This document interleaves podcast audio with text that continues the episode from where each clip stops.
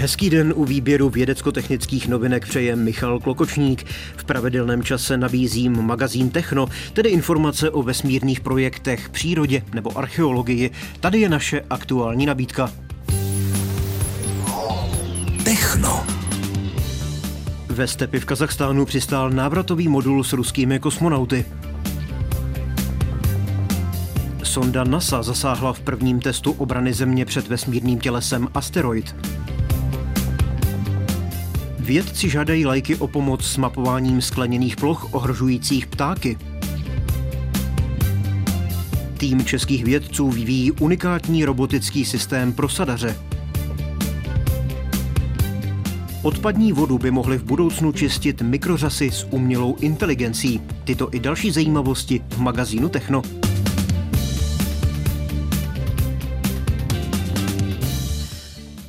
Návratový modul vesmírné lodi Sojus MS-21 s ruskými kosmonauty Olegem Artemjevem, Denisem Matvejevem a Sergejem Korzakovem přistal v kazachstánské stepy. Na místě přistání záchranáři pomohli posádce vystoupit z návratového modulu. Trojice ruských kosmonautů působila na Mezinárodní vesmírné stanici od 18. března. Od té doby šestkrát upravila dráhu a podnikla pět výstupů do otevřeného vesmíru, v jednom případě spolu s evropskou astronautkou. Mezinárodní vesmírná stanice je společným projektem NASA, Roskosmosu, Evropské kosmické agentury, Japonska a Kanady. V souvislosti s ruskou invazí na Ukrajinu a následným zavedením širokých protiruských sankcí ze strany západních zemí adresoval bývalý šéf Roskosmosu Dmitrij Rogozin Spojeným státům a dalším západním zemím už dříve řadu výhrůžek. Řekl, že provoz ruských lodí využívaných k zásobování bude sankcemi narušen a že to ovlivní i ruský segment stanice, který koriguje pohyb stanice po oběžné dráze.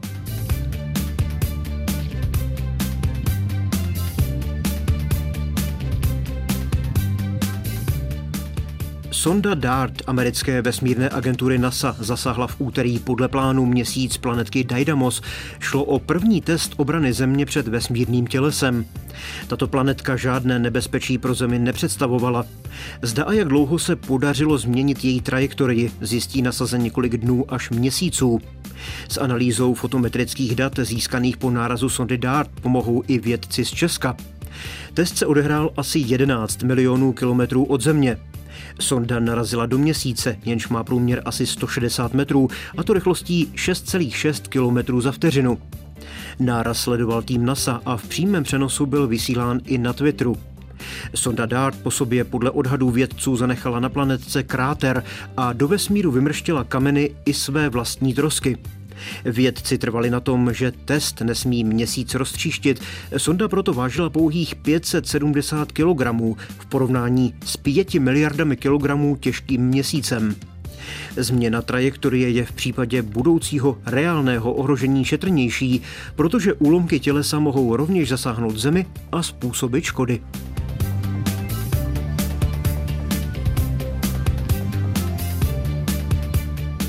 Milion ptáků ročně zahyne v Česku po nárazu do prosklené překážky.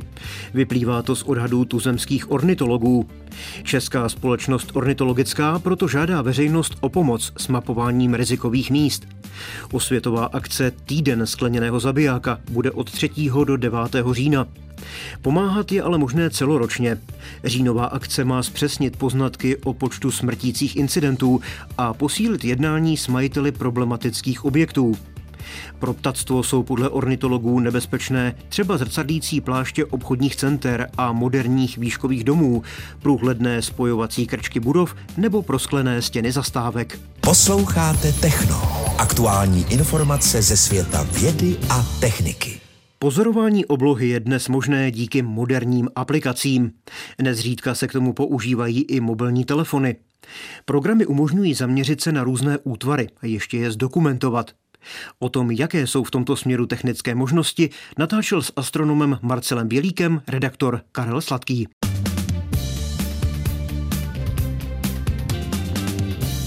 jsou nejrůznější technologie. Možná, že dneska už si každý i do mobilu nainstaluje nějaký program, aby třeba někam nemusel chodit. Dá se i přes mobil třeba sledovat obloha. Existují takové nějaké programy? No, existují, existují různá planetária, takže i když neznáte oblohu, přiznám se, že já to používám taky, namíříte ten mobil na oblohu, ono vám ukáže, kam to míří. Jako jo. Já to teda využívám třeba spíš k to, že když si plánujete pozorování, tak eh, se musíte podívat, jak vám to budou rušit třeba stromy nebo něco podobného, aby vám ten objekt nezale za stromy. A některé ty programy právě třeba umožňují vkomponovat i snímek, takže vy si koukáte skrz jakoby svůj e, mobilní fotoaparát a do toho vám ten program vkomponuje v oblohu, jak to bude vypadat třeba v době toho pozorování. Jo, takže takovéhle různé aplikace jsou. Můžete sledovat zemětřesení, můžete sledovat eh, jevy na obloze, vám ten mobil napíše, teď se běž kouknout na obloze konjunkce Jupitera se Saturnem, jo, prostě takovéhle aplikace jsou, je jich poměrně hodně, takže jo, ta mobilní, a dá se i přes mobil fotografovat obloha. Hmm. Ku podivu dá se to. A dokáže třeba ten mobil rozeznat i jednotlivé planety nebo úkazy na obloze? Existuje takový eh, program? Tak eh, takhle. Samozřejmě tom fotografování tím mobilním zařízením je trošičku degradující, že jo, nemáte ten fotograf, je to pochopitelně, ta čiška je maličká.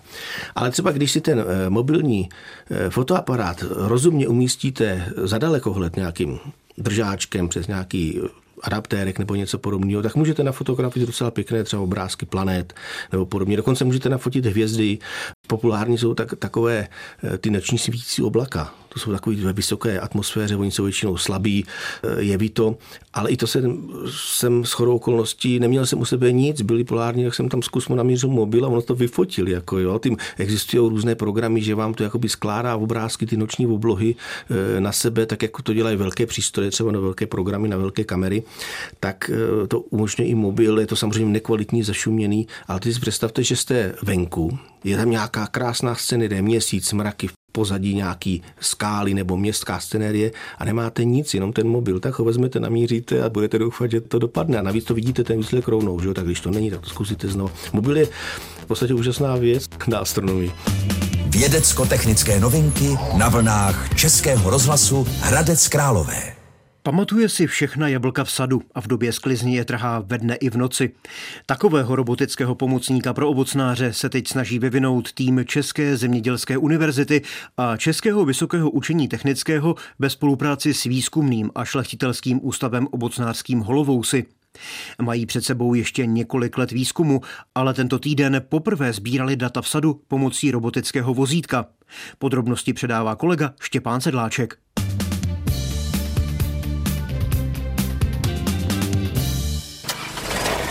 Robotická platforma startuje, má na sobě řadu senzorů a pomalu se vydává mezi jabloně do sadu. Jsou tam obyčejné kamery, je tam třeba lidar, budou tam nějaké ultrazvukové senzory, je toho, je toho více. Potřebujeme nasnímkovat jabloně předtím, než budou sklizeny. Vysvětluje Jakub Jura ze strojní fakulty ČVUT v Praze. Tým vědců ze dvou univerzit už tady v sadu u obce Holovou si na Ječínsku byl mnohokrát. Potřebují totiž nazbírat proměnlivé informace o jabloních v průběhu celého roku. Ale doposud sbírali data o stromech, květech i plodech pomocí senzorů, které přenášely z místa na místo. Teď poprvé měří v pohybu pomocí robotického podvozku. Pokračuje Milan Kroulík z Technické fakulty České České zemědělské univerzity. Je to robotická platforma, která je postavená na podvozku Spider, tomu samozřejmě dodělané zřízení, řídící jednotky, odometrie, zkrátka elektronika, která umožňuje autonomní provoz Podotýká Milan Kroulík z České zemědělské univerzity. Jedním z úkolů, který teď věci řeší, je, že se robot musí naučit správně rozpoznávat jablka a orientovat v sadu, jak poznamenává hlavní koordinátor celého projektu Lubor Zelený, který vede oddělení genetiky a šlechtění ve výzkumném a šlechtitelském ústavu ovocnářském Holovousi. My mu musíme ukázat, co vlastně to ten sad je. Jo, on se to musí naučit. Z jedné strany to vidí nějak, z druhé strany jináč.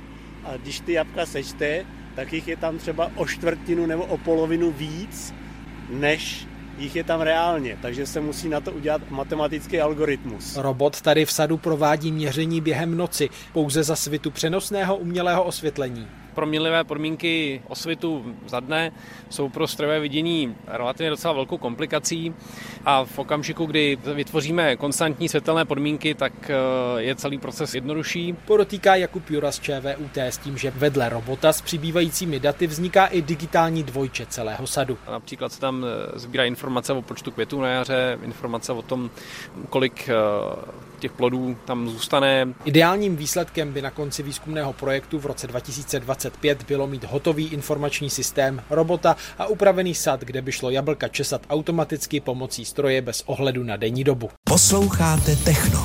Aktuální informace ze světa vědy a techniky. Odpadní vodu by mohly v budoucnosti čistit mikrořasy s umělou inteligencí.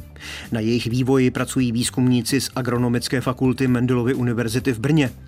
Prostřednictvím chemické modifikace učí řasy reagovat na specifické podněty, například nežádoucí znečišťující a odpadní látky. Podle členky výzkumného týmu z Ústavu chemie a biochemie Denisy Debnárové je základem umělé inteligence to, že dokáže sama rozpoznat problém a následně ho specificky vyřešit. Právě schopnost přesně reagovat na určitý podnět chtějí vědci využít k tomu, aby jednobuněčné mikrořasy naučili z odpadní vody odstraňovat nežádoucí látky. Proces čištění vody by pak měl fungovat tak, že mikrořasy zareagují ve chvíli, kdy se vybraný polutant objeví ve vodě. Vyčištěnou vodu lze podle Debnárové používat například k zavlažování a nebo při dodržení požadované kvality i k napájení zvířat. Zatím jsou vědci na začátku projektu. Snaží se šetrně živý organismus modifikovat. Výzkumu se budou věnovat několik následujících let.